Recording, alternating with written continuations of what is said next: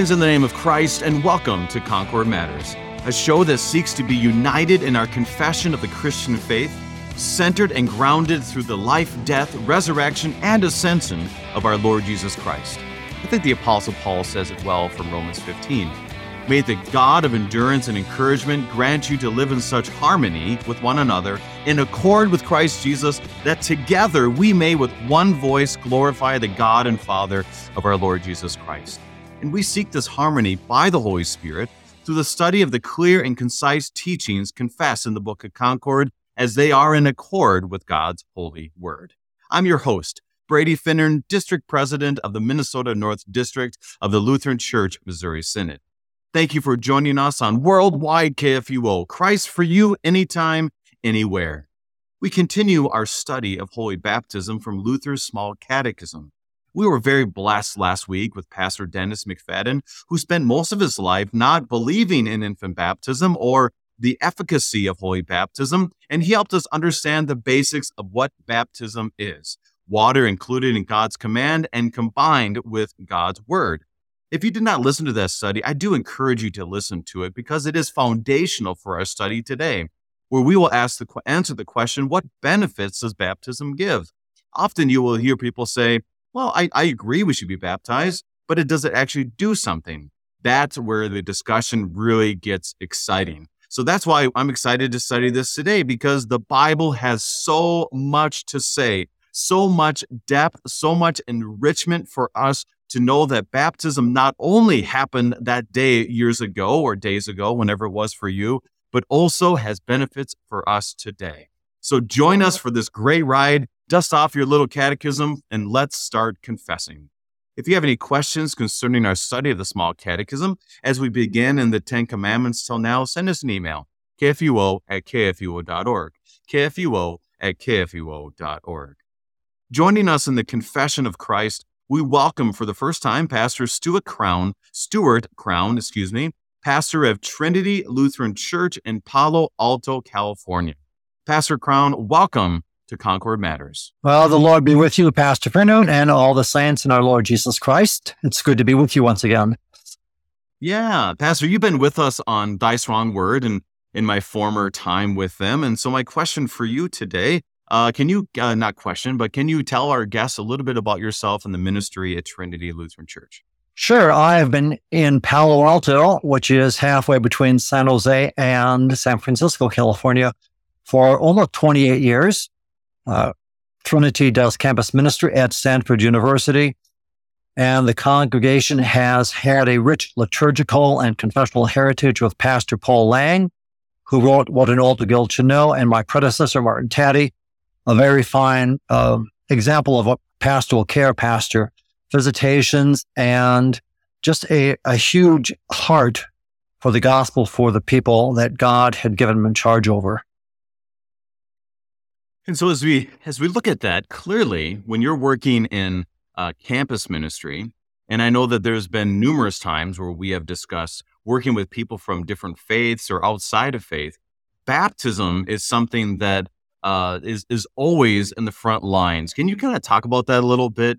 Baptism and speaking to people of of different faiths or or not the Christian faith at all. Any any first thoughts?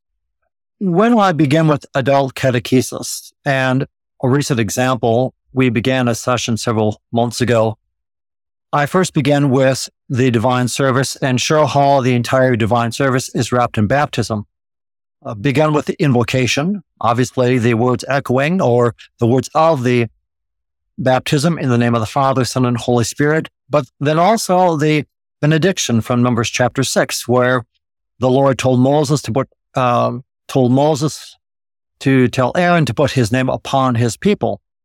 So the people gathered are to know that they are gathered as God's people to receive his gifts in Christ Jesus.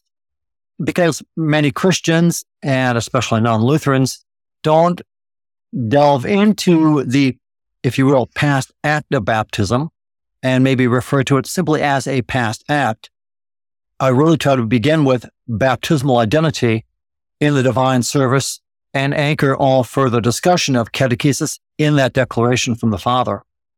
For example, as parents raise their children, the premise is food and clothing comes onto the act of giving birth. When you give birth, you therefore promise for the rest of one's life to care for the child. And so, as God has declared us children by the act of baptism, every good thing flows out of that, that union with Christ. And since he has given to us the son, Jesus Christ, why would he not give us all good things? Why would we, why would we not ask for all good things, beginning with his Holy Spirit? So I root my catechesis in that baptismal identity as proclaimed in the divine service, which is where people generally of a, a non-Lutheran confession first hear about it or maybe see it, if you will, enacted in the divine service. How, how both the absolution, if you will, returns us to that declaration.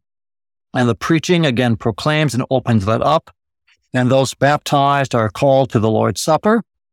So that's where the, the baptismal focus is for me uh, in, in catechesis, because most Christians, again, don't delve into that or look at it as a past act and maybe simply symbolic of something which God had done. I still remember in my first parish. There was an older gentleman who just spoke about his confirmation and about when he would uh, went through confirmation, when he confirmed his faith, and throughout his life, it was amazing because he was one that didn't go to church for like 20 years of his life, and he spoke about near the end of his life with with me as his pastor just how much his baptism mattered to him, and it was quite shocking because um, I mean, the baptism and how the, the, when he went to worship, he remembered his baptism. When he confirmed his faith, he remembered his baptism. I mean, he was well taught years ago in downtown Milwaukee um, to understand that this was always there, even in the worship service, every single time he gathered. And that was the first time I heard a layperson speak that way. So it does make a big impact on people, and it is is very much so for you, our listeners, when you go to worship especially at a Lutheran church, just find those little nuggets throughout, as Pastor just mentioned. There's so much right there reminding you of that the Lord has called you his own in holy baptism. Pastor, any last thoughts before we dig in? Sure. I mean, the same would be true for Luther's morning and evening prayers as you make the sign of the cross, mm. indicative of your baptism. So not only is the divine service, that Sunday hour, if you will, wrapped in baptism, but your whole life from the end of one day to the beginning of the next. And then, if you will, each creation day until the great Sabbath, every day is wrapped in your baptism in God's creative, redemptive work. Ah, now you got us excited for daily prayers, which will come ah, probably about another month. But thank you for that. So, Pastor, let's do this. Let's confess what the small catechism says. And then we're going to just, as you said, we're wrapped in baptism and we'll wrap this with God's word this morning. So, Reminder to our listeners, we will be confessing from the Small Catechism, Luther's Small Catechism with Explanation, which is a 2017 version of CPH on page 23, and also we will be going into page 24. So the second part of baptism that we can, we confess. What benefits does baptism give? It works forgiveness of sins, rescues from death and the devil, and gives eternal salvation to all who believe this as the words and promises of God declare. Which are these words and promises of God? Christ our Lord says in the last chapter of Mark Whoever believes and is baptized will be saved, but whoever does not believe will be condemned. From Mark 16, verse 16. So, Pastor, let's give it to us straight, start us off on the right foot. What benefits does baptism give? Well, the first consideration is that it joins you to Christ because baptism as it is does not stand by itself. It is God's union for you in Christ Jesus. So while it is an act historically in the past, it is a living act because God's word is living. Therefore, what happened in the past continues for today and into eternity. Uh, God doesn't break his promises. So what he said when he joined us to Christ is an enduring work for us. So first of all, we acknowledge that baptism isn't a confession of baptism by itself, but rather a confession of how it has joined us to Christ and the fullness of Christ's life, his death, his ministry, his resurrection. All that Christ has is bestowed upon us. And that's the foundation which we need to set whenever we begin preaching and teaching of holy baptism. And so, united with Christ, can you speak to us a little bit about what does Scripture say? Well, let me take a step back first. Sorry, is a lot of times people will say, "Well, baptism doesn't do anything," and like, okay. And I remember even in college, I'm like, "Oh, well, maybe it doesn't. I'm not sure." And people kind of proclaim as if there's no scriptural passages that would point us to that. But you're saying you we are united in Christ when we are baptized. So can you point us to scripture in, in such case? So you would begin probably with Romans chapter six, which is a bold proclamation by Paul of one's union with Christ. The, the language that Paul, that Paul has beginning in verse three, therefore we are buried with him. In verse five, united with him. Verse six, crucified with him. Verse eight, died with him.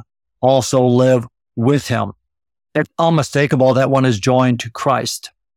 It is not an ecclesiastical act, but it is a Christological act that you are bound to the one that God has designated as Son. Uh, not that God made him Son, but that through his death and resurrection, he is revealed as the work of God for our salvation, our deliverance.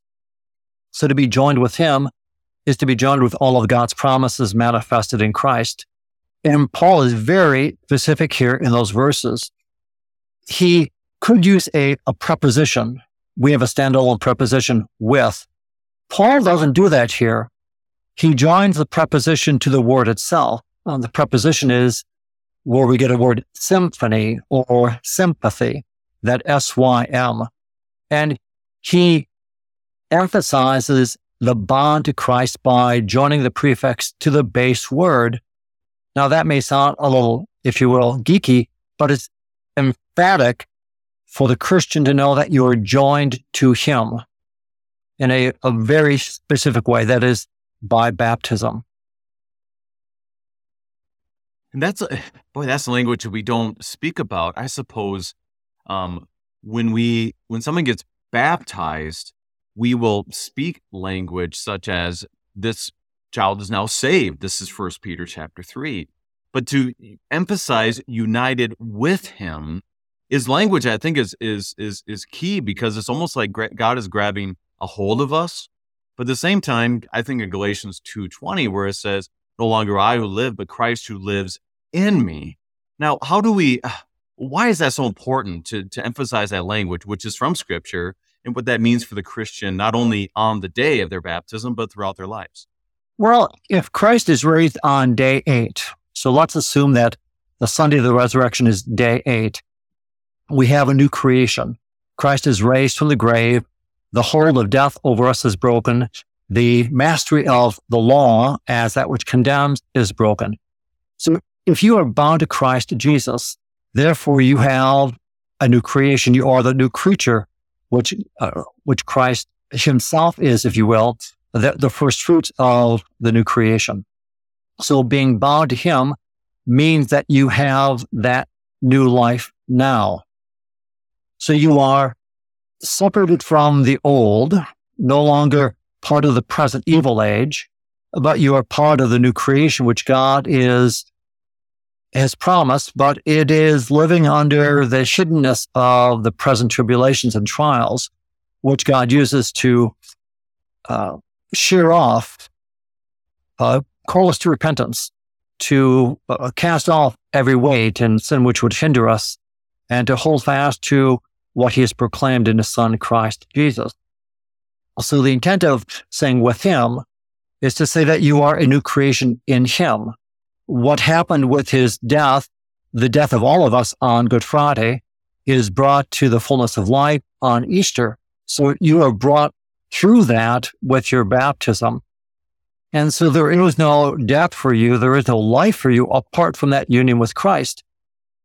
If there's no union with Christ, it must be done to you. You must be the one responsible for your death and therefore impossibly responsible for your own resurrection. So you have to keep uh, both de- the death and the resurrection together. It's the death and the resurrection, not the death and the resurrection, but the death and the resurrection for us in Christ Jesus um, with, with Him. So if I break this down even further to try to make it as simple as, as my mind can handle, is that when someone is baptized, you are saying they die and they rise. Um, and that is not our work at all. It is all God's work. How would you unpack that for someone, say at Stanford University, when they want to discuss baptism with you? Well, let's just look at the language of Paul in Romans 6. We have been united. That's what we call passive language. There's active language. I unite myself. That would be active. I'm doing it. This is passive language. We have been united, was crucified, have died, we will live. That language roots is rooted in what God does. And it's creative language. That is, Adam was made, woman was made, the breath of life was breathed into the man. So what we're asserting here is that when we died, it was done to us. It was not a chosen death. Uh, Christ willed that death for himself in as much as he followed the Father's will. And so you baptized into Christ go through that death. Now, the resurrection is the same way. Jesus is raised. Uh, Paul speaks about this in Romans 1. Jesus is raised. And that's also then a passive work. He doesn't grab the resurrection. He doesn't grab his ascension. It is given to him because of faithfulness, as Hebrews 5 would say.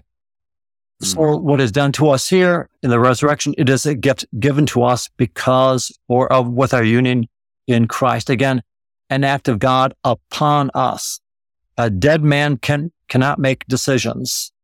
So we who are dead on Good Friday must be raised only by the Lord's creative, redemptive, delivering word. So that's how we would focus upon that, the passivity, if you will, the being, being done That's rather awkward, but it's being done to us. Is that a word? Doneness? I'm gonna I'm gonna write that down. Well, no, Doneness. probably not. but I think it's it really captures that it is it is finished. It is it is done um, by Christ's life, death, and resurrection, and then therefore He gives that to us. Now, Pastor, you mentioned Romans six, which I encourage you, our listeners, to look at this. This is not only done or read for us, you know, during, uh, for, for example, a baptism, we usually try to incorporate that, at least I have, but also done at a funeral, which is a good emphasis as well, that understanding of this person has died and risen in Christ. And therefore, as they have died in Christ, they will rise again. And that's the hope that we have that once again, that doneness is going to be fulfilled when Christ returns. Uh, Pastor, I want to talk about that more a little bit later. However, are there other passages that speak about this dying in Christ and rising in Him um, that you have that you want to unpack for us today? Oh, Colossians chapter two is a parallel to Romans chapter six. In Him also you were circumcised with a circumcision made without hands. So He's taking it, if you will, out of the hands of man, right, and puts it into the work of God. Uh, by putting off the body of the flesh. Now, flesh, we don't mean that we want to escape the body which God has created. The flesh here refers to the old power that snakes its way into our lives, hindering our desire and ability to fulfill what the new man want, wants to do by putting off the body of the flesh by the circumcision of Christ, having been buried with him in baptism, in which you were also raised with him through faith in the powerful working of God who raised him from the dead. So language very similar to Romans chapter six, which shows that notice Paul doesn't unpack everything about baptism. He gives, if you will, a, a small catechism treatment. He says what it does, assuming that both the, uh, both the Colossians and the Romans have been thoroughly catechized in the baptism which they have received. They have crossed over from the east side of the Jordan through the Jordan into the land that God had promised. Just as they left Egypt and went through the sea but not baptized into Moses now, but baptized into Christ and are yet, if you will, in the wilderness, but Christ never leaves his people. So it is God's work both from Egypt to the wilderness or from Moab, Ammon into the new land, passing through the water, passing through death, a status changed from wandering about to having certainty in what God has said for you in Christ Jesus. Now, Paul goes on to say in Colossians 2, he focuses upon the reconciliation, the declaration that sin has been forgiven. Dead in trespasses, he forgave the trespasses. And he nailed all the demands to the cross and disarmed all the rulers, all the authorities that would hold such things against us and put them to shame. And we are free then, released from that mastery by Christ's own faithfulness. And so, as we, Pastor, there's so much as we're looking at this. And I would encourage our listeners that if you have any questions or just want to look again at baptism, you have Romans 6, you have Colossians 2. Are there other passages that you would want to encourage our listeners as we look at the benefits of baptism? Or Ephesians chapter 5, a beautiful passage regarding husband and wife, but Paul is speaking about Christ and the church. Uh, Christ loved the church, a faithfulness demonstrated in body, and gave himself up for her, language what Paul had used in, in Galatians chapter 2, that he might sanctify her, having cleansed her by the washing of water with the word. There's the, the baptismal reference that Christ has declared his wife beautiful for him. He washed her so that he might present the church to himself in splendor without spot or wrinkle. He has declared her blemish free, acceptable in his sight, holy, sanctified, set apart only for him. And the same thing is true in uh, 1 Corinthians 6. Washed, you were sanctified, you were justified in the name of the Lord Jesus Christ and by the Spirit of our God. So again, baptismal language, it just permeates all that Paul has to say about the Christian life. So once again, for you, our listeners, to look at actually First Corinthians chapter six is one of those that I don't think I've ever um, explicitly gone to that passage right away, and that one is is so important with this speaking about the daily walk with our Lord, the daily um, uh, trying to live holy lives, and also realizing that indeed we have sinned, that our identity is not as a sinful person, even though that is part of who we are, but ultimately, it comes down to our identity in Christ and the idea of washing, um, which we will talk a little bit further in the small catechism. What I found interesting here, Pastor, as you are speaking, is that with all these passages that very much so tell us about all the gifts of what we receive in holy baptism, Martin Luther doesn't use Romans 6, which I would have, I mean, if I was writing a small catechism, I probably would use Romans 6, but he uses, of course, I'm not using, not writing one, but he uses Mark chapter 16. Do you have any thoughts on that? We have about two minutes before our break. So, why use Mark 16? I think it's because it is the succinct summary of faith holding on to God's promises or the specific promise of Christ's death and resurrection, which Mark devotes one third of his gospel account to. So, faith in that, and I think that's why Luther chose that succinct uh, some, uh, summary for us at that point. it's going to be interesting because, as he does say, that he gives eternal salvation very clearly. Um, that is about salvation that he presents to us. And it's, it's interesting as we look at Mark chapter 16 because it does say this. You know what? I'm going to want it. I want to address this question after our break. So it comes down to this. I sit with a family. Their baby's going to be baptized. Um, and eh, I read Mark 16 and they're like, oh, wait a second here. It says, whoever believes and is baptized will be saved. So what about, what if, what if something happens to my child before they're baptized in two weeks or a month or whatever the time would be? What am I going to do? I better do it right now. What's going to happen? How do we look at this? What do we believe about this? Pastor, I want to hear your thoughts on that, but I want to hear on the other side of our break. We are studying benefits. What benefits does baptism give in Luther's Small Catechism? And we'll be right back.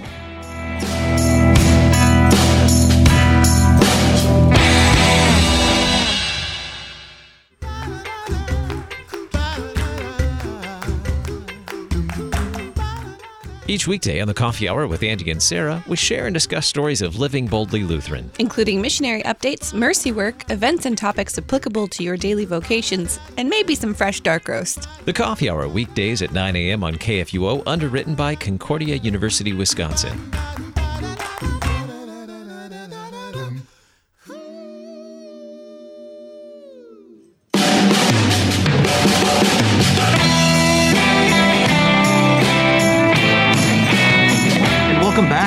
We are studying what God's Word has to say about holy baptism, specifically the benefits with Pastor Stuart Crown of Trinity Lutheran Church in Palo Alto, California.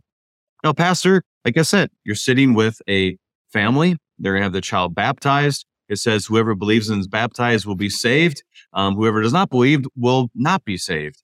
So, what would you tell the parents when they say, well, wait a second here? What happens if if my child doesn't make it in the next two weeks? What about that? What would you tell them? Well, I would begin with what God plainly tells us rather than speculating upon what God doesn't tell us or what we might want to think about what God has not told us. So let's go to the pas- passages where God's will is plainly proclaimed to us. So let's root our actions, our response of faith to what God has promised. So if God promises these blessings, salvation, the whole lot, resurrection of the body, forgiveness of sin, fellowship of the saints, the new creation, if those words are true, assured by Christ's death and resurrection, then why hesitate? Why wait? If we focus on that perspective, then we give no room for speculation as to what happens if we don't do it. I'd rather prefer I prefer that perspective rather than, well, if we wait and something happens. Well, why wait? Then you don't have to answer the questions that you really can't answer. But if we must pursue this, if people are persistent, which I know they are, I'd root my answer in what David says about his own son in 2 Samuel chapter 12, that that son dies before his circumcision. What does David say? David has the hope that he will be reunited with his son. Now, David is speaking from one who knows the promises of God. And that's where I would, I would begin with those parents about the blessings of baptism. David knows he has attempted to raise, if you will, this son in the faith by his faithful prayer. Uh, the son isn't, isn't circumcised, but she is approaching it from the perspective of God's faithfulness, what he knows about God. So again, I would, uh, my short answer is let's look at those passages and let those passages move us and give us assurance. Pastor, there's a lot of different directions that we could speak about the benefits of baptism. What do you, what do you want to talk about next? Well, we should begin always with justification. That is, God making this declaration, having declared us righteous. That is, the power of the law no longer has mastery to accuse us and to eternally condemn us, to remove us from his presence, but rather passing through the veil, which is Christ's body, we are declared members of his son. So we enter the, uh, the presence of our father and therefore are able to ask him for every good thing. Uh, hence that moves us into the Lord's prayer. We say, Oh, our father. And we thank him for the gift of the name put upon us. Hallowed be thy name. And then ask him for every good gift as children, uh, coming of his household, the coming of the kingdom, his will being done within his household and his entire creation and the other, other blessings. So we begin with God setting us aside as his own. The image I would think about would be, again, Israel passing through the sea.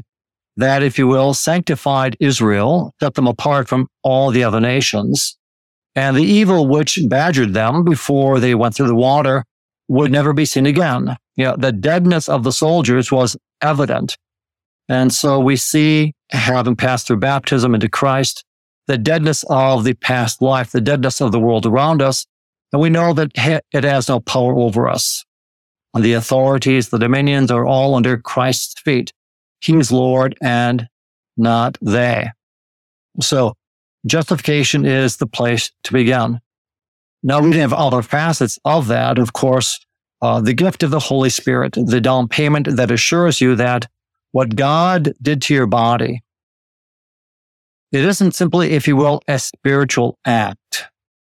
It is not simply a mere external thing. Uh, and if it is an external thing, obviously by application of water, we should rejoice in the external thing because it claims the body that God has made. So we don't denigrate the external nature of baptism. We rejoice in it because there's the promise of the resurrection of the body and also of the life everlasting, uh, which is a uh, maybe an advertisement, one might say, for the Easter Vigil.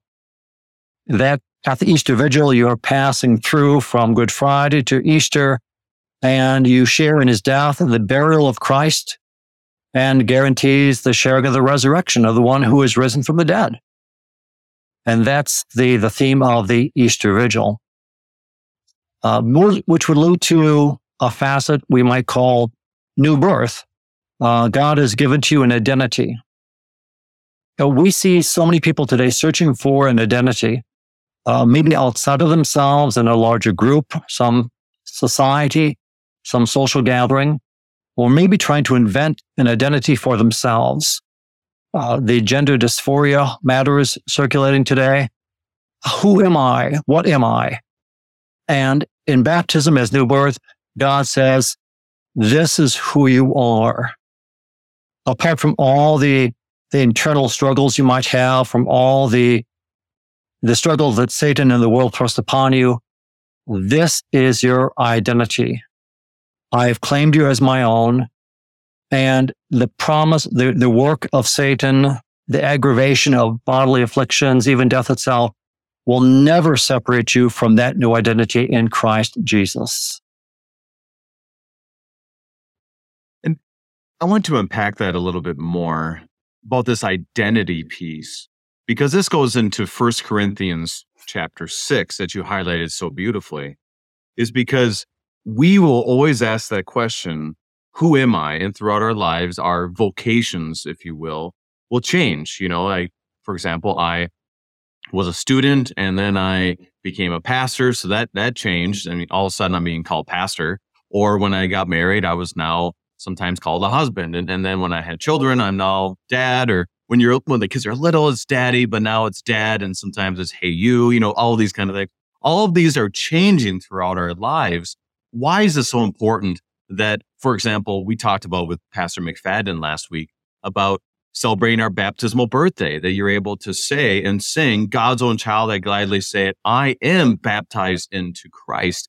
That identity piece is so important, especially in our world today. Do you want to unpack that a little bit more um, about why that's important to always have baptism as part of it?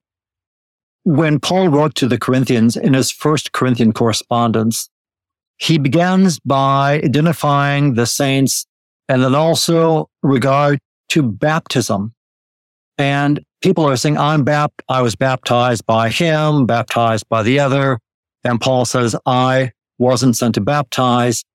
But then he roots everybody's identity not in who did the baptism, but into whom you are baptized by the end of chapter one. And then the work of the Spirit to assure you of your understanding of God's promises. Notice then in the first six chapters, Paul doesn't talk about their, what we might call their temporal vocations, you know, fatherhood, being citizen, being member of the family, uh, neighborliness. He always proclaims what God has done for them in Christ, rooting their identity in Christ. We know the Corinthian congregation was very troubled what Paul does is he points them back to baptism. He informs them again, as I said earlier, like, like the divine service, that Corinthian correspondence, Paul always says, what I received from the Lord, I passed on to you. And that teaching of baptism is fundamental then for getting the Corinthian eyes off of themselves and on to the Lord Jesus Christ, and whom they are the new creatures. Now, Paul dealt that also in Romans chapter 1. He identifies himself as set apart. Um, he is a slave of Jesus Christ. He is an apostle. He is uh, set apart for the deliverance of the gospel. And that we know comes out of Acts 9, where he's called by the Lord Jesus Christ and also baptized. Mm. So he himself, as a Jew, you would think, why would he have to be baptized? Well, he too has to go from death to life in Christ Jesus. So his letters begin with that declaration of saints, acknowledging that they were sanctified by the washing of the water with the word. Pastor, as we look at this, it does strike me, once again, going back to 1 Corinthians chapter 6, is that he speaks about verse 11. So there's all these identities. Uh, do not be deceived, neither sexually immoral, idolaters, adulterers, men who practice homosexuality, thieves, greedy, drunkards, um, swindlers, all of them will not inherit the kingdom of God. And such were some of you he speaks this language, but you are washed, sanctified, justified in the name of our Lord Jesus Christ and by the Spirit of our God. It is, it is so, um, it, it puts us all in the same playing field that when I was baptized November 4th, 1979, that I was indeed a sinner and such was some of, such were some of you, meaning me. And for those who are practicing such things that he's speaking of here, that such were some of you, he says to them. And therefore, we all are on the same playing field of identity. And something so simple as water and the word changed my identity now and forever. Maybe I'm just preaching right now, but Pastor, what do you want to jump onto that? Because that's really striking me. Such were some of you, which shows there's a new me. There's there's a new identity in Christ that we have simply by water and the word. Other thoughts? Yes, yeah, uh, Paul must address the Corinthian situation because of the Gentile immorality or, or the pagan culture immorality that the Corinthians were living in as Christians. So he must make that declaration that they were this way, but now they are in Christ Jesus. Paul does the same thing in Ephesians chapter four. Now, because he's writing a circular letter to the Ephesians and probably then to be read to other congregations, in chapter four, he speaks about the, that they, Jew and Gentile. So he's not using categories specifically as in 1 Corinthians 6 of immorality categories, but Jew and Gentile. They, in the mystery of God, are now one people in baptism. Now, he does say, put off your old self in chapter 4 which belongs to your former manner of life and is corrupted through deceitful desires. And that would be what we just heard in 1 Corinthians chapter 6. And to be renewed in the spirit of your minds. So uh, Paul takes the the language of the old life and says that's been disconnected. Don't recognize yourself that way. Uh, count yourself. Uh, language of justification is is counting.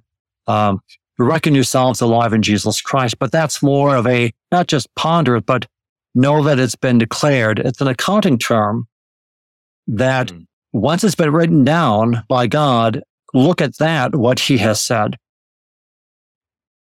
So looking at that new creation once again, that the Corinthians n- knew about, he also says that to the Ephesians. So it's a consistent theme in all of Paul's uh, uh, letters.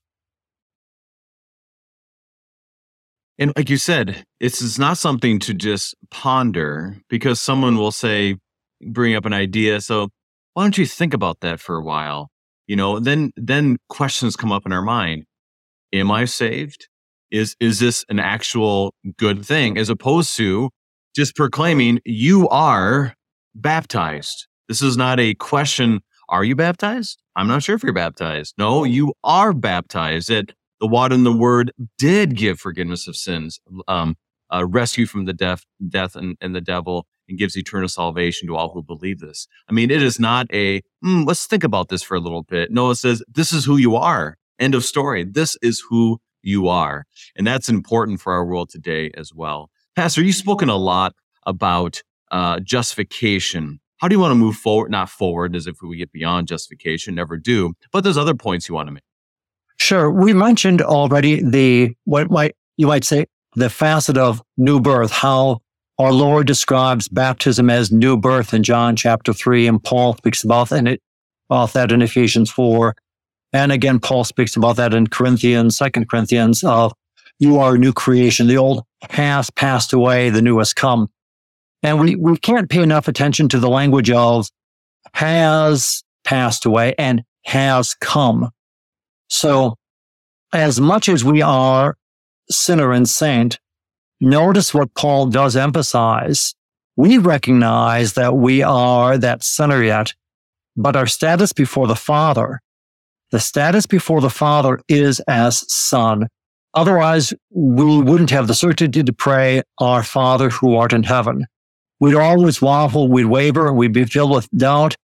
But anchored in baptism, we can pray with certainty despite the struggles we have internally, what our hearts or consciences may say, God's promise is there. Therefore, we pray according to his word in baptism. And that gives us the strength to, to pray boldly.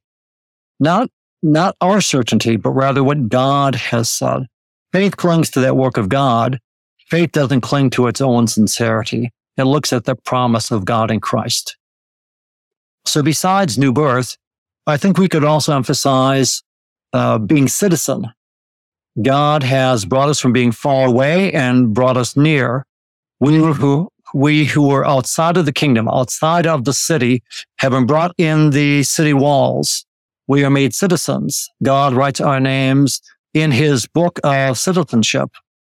And baptism is that declaration of our citizenship, uh, not declared so by the the laws or powers of men, but rather in heaven, a declaration of God himself. And that's from, uh, that's the place from which we await our savior to transform our lowly bodies. So notice that the promise given in baptism, the blessing of baptism, it is the transformation of this lowly body. So baptism saves us through the resurrection of Jesus Christ. It is that hope of, though we are dying and long to put off this earthly tent, we long to put on the, the tent or the, excuse me, the building not made by human hands. That is God raised his son. We look ahead to that glorious recreation, that construction, the new shaping of our, our clay and to be breathed into once again, finally, with the, with the spirit never again to struggle with the old man. So citizenship is another way to look at this. Entrance into God's throne room. And maybe another way to look at it would be household, a son or, or an heir. God has declared you in Christ Jesus, his son. Therefore, you are an heir. You are a son legally adopted by God and he has given to us his Spirit as the guarantee. Know, typically, we're the ones who, when purchasing, guarantee the rest of the payments. In this instance, God does the guaranteeing and he began the process. He began his work in us and he will bring it to, bring it to completion. And for this, he has given to us the work of the Spirit to assure us of this. So whenever we cry out, Father, we acknowledge that we are his children and that we have the hope of eternal life. Not we are hoping as if it's uncertain, but we have the hope. So that hope is our eternal life. And so that's what we're longing for as members of his family. Uh, Titus chapter three, which comes up in part three of baptism, says mm-hmm. likewise, justified by his grace, we might become heirs according to the hope of eternal life.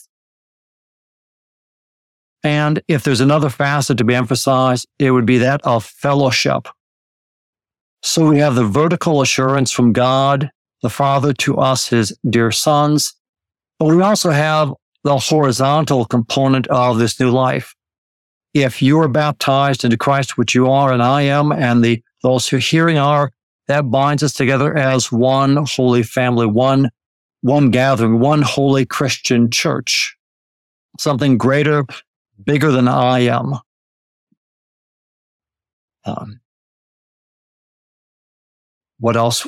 No, Pat. But yeah, Pastor, um, you know, as we look at this, one of the I want to use a, a story and to see uh, how this connects because you're you're you're filling us with all of these realities of what baptism is, the benefits that we receive, and what that means for our daily life. So you have confidence of knowing, like you said, when we pray to the Father, that He hears us as a dear father hears his dear children. I mean, you connect the, the, the Lord's Prayer right away to baptism, citizenship, assurance, and fellowship with one another. You're able to say, Hey, I'm baptized, you're baptized into Christ, and we're together now and will be for eternity. All of this is almost like this baptismal lens that we're able to see all these things in our lives. And I'm going to use this, use this story.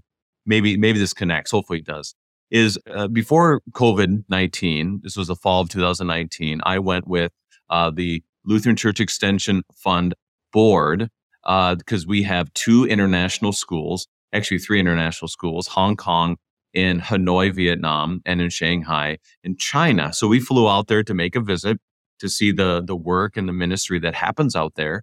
And I'll never forget, you land in China after 15 hours. Lord have mercy, that was not fun.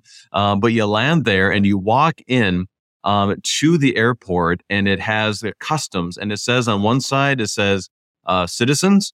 Literally, it says citizens with a bunch of different languages, and then on the right it says foreigners. And I'll never forget standing there, like this is not like this is not my citizenship. This is not where I quote belong. And so that whole week and a half that I was there, Vietnam and different places, South Korea, well, I remember when we landed and I went through and just right there it said, Welcome to America, how that assurance of my citizenship as an American, how comforting that was.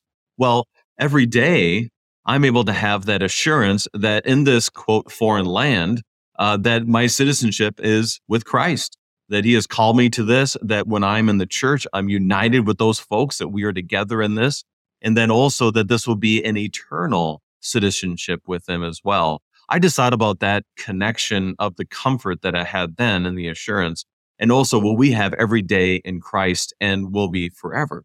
Any thoughts or other connections you have with something like that? Sure. No matter how long you might have wandered in those foreign lands, uh, if you will, your passport was never revoked. That was never in question, mm-hmm. never taken away. Mm-hmm. So we might say that as long as we wander in this world, our Emmanuel is still with us. So however dark the days may be, however we might struggle against the tribulations and fears present in this world, we have that assurance of baptism. When Luther's mother was dying, when Margaret was dying, he wrote a wonderful letter to her and drew her back to her own baptism. Uh, he wanted her as she was dying because I think her husband had died several months before that, that in the midst of this grief that she was experiencing, he said to her, as a son should say to a mother, Mother, your life is rooted in Christ. How do you know this? Because you are baptized into him we can accomplish nothing against sin and death and the devil by our, our works, but he has done it all for us. Therefore, we may joyfully depart this life as Simeon did. Mm. And that, oh boy, that's another, um, that's another, here's an idea. So when we, in our, the congregation I served, Messiah and Sartell, we would have a baptism. We usually would um, either sing before or after the baptism, God's own child, I gladly say it.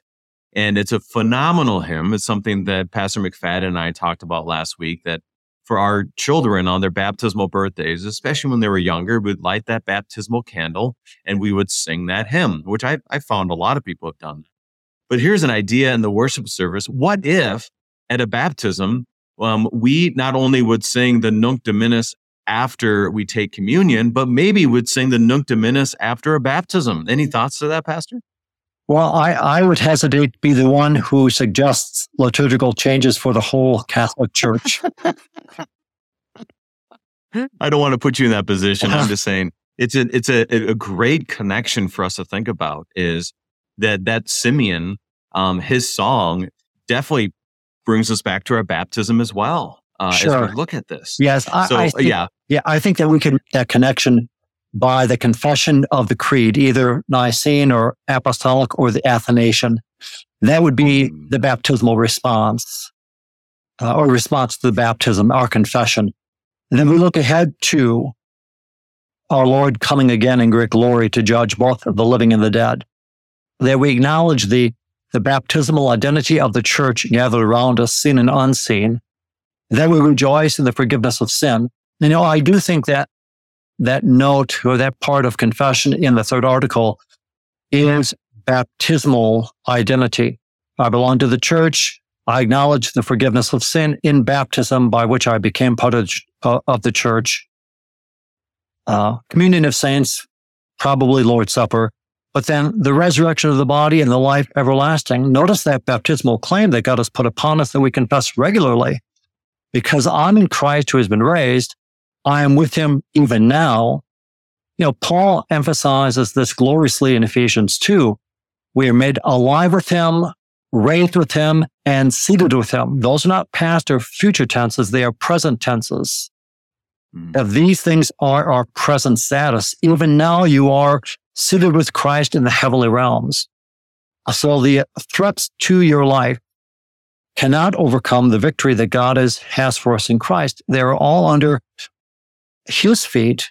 And therefore, as Paul concludes to the Romans, God will soon crush Satan under our feet. And the sooner the better for the Lord's return then.